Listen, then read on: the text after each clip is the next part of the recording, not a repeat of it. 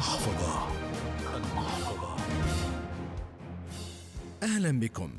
في ظل أمور حياتية واقتصادية صعبة يلجأ بعض الأشخاص للبحث عن عمل ثان وثالث لتلبية متطلبات حياته. فمع غلاء الأسعار وكثرة الالتزامات قد لا يكفي الراتب الواحد.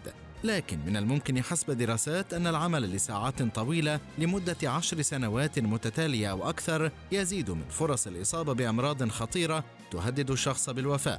هذا من ناحية. ومن ناحية أخرى تمنع شركات كثيرة من يعملون لديها عن العمل في منشأة أخرى بنفس الوقت مما يجعله دائما يشعر أنه مراقب ويؤثر هذا على نفسيته. في حلقة اليوم من المحفظة. نتناول موضوع العمل في مكانين بين الإيجابيات والسلبيات ونستضيف شخصين يطلعاننا على تجربتهم الشخصية.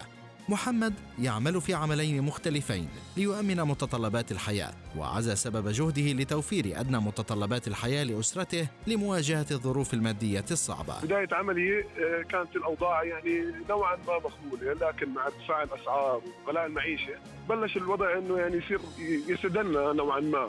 فاضطريت إني اشتغل شغلة ثانية. طبعا بعد هيك الواحد آه، صار بيتزوج ويفتح بيت فإنه الراتب لحاله ما كان يكفي. فاضطرينا إنه نشتغل شغله ثانية على أساس نقدر نعيش ونفتح بيت ونتزوج ونعمل عيل ومن الناحية الاجتماعية قال محمد إنه يعاني من العزلة الاجتماعية ولا يستطيع أن يرى أولاده بسبب ضغط العمل الذي يزيد أحيانا عن 16 ساعة في اليوم. صراحة أنا بقيس هذا الموضوع حالي أنا شخصي يعني هذا من أكثر السلبيات اللي أثرت علي أنا شخصي إني ما بقعد مع أولادي كثير ما بشوفهم كثير خصوصا أيام المدارس. يعني أنا بدخل مرات على البيت بكونوا نايمين بيطلعوا الصبح على المدرسة بكون أنا نايم. في أيام محددة يعني يوم أو يومين بالأسبوع يعني يوم الجمعة غالبا اللي ممكن إني أشوفهم لوقت أطول بس فقط لا غير. خلال أيام الأسبوع بكون أنا مشغول وهم مشغولين بدراستهم أيضا في حلقتنا استضفنا أحمد وهو يعمل الآن في مكان مكان واحد بعد أن عمل في أكثر من ثلاثة أعمال مختلفة في نفس الوقت.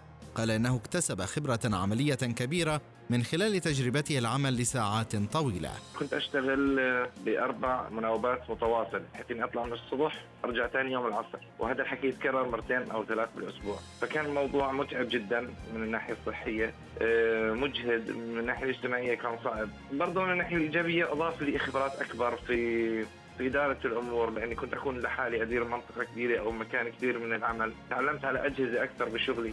فأضاف لي ما بنكر أن الموضوع أضاف لي بس بصراحة الإضافة والناحية الإيجابية ما كانت قد السلبيات. فبالآخر أنا تعبت وما قدرت أكمل.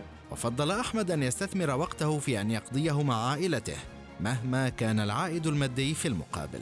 إذا العمل الواحد وصلك لمرحلة الاكتفاء ما بدي أقول إنه وضعك واو لكن الاكتفاء اكسب أهلك وعائلتك واقضي وقت معهم لأنه هذا هو الاستثمار الحقيقي. في النهاية تبقى الأمور المادية من أساسيات الحياة وركيزة أساسية ليكمل الشخص حياته ويلبي متطلباته.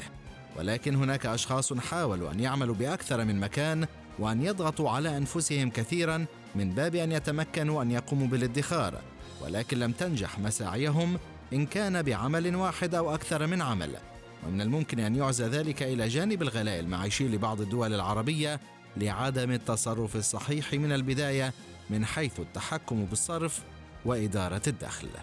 في النهاية أنت أدرى فقرارك بين يديك. المحفظة.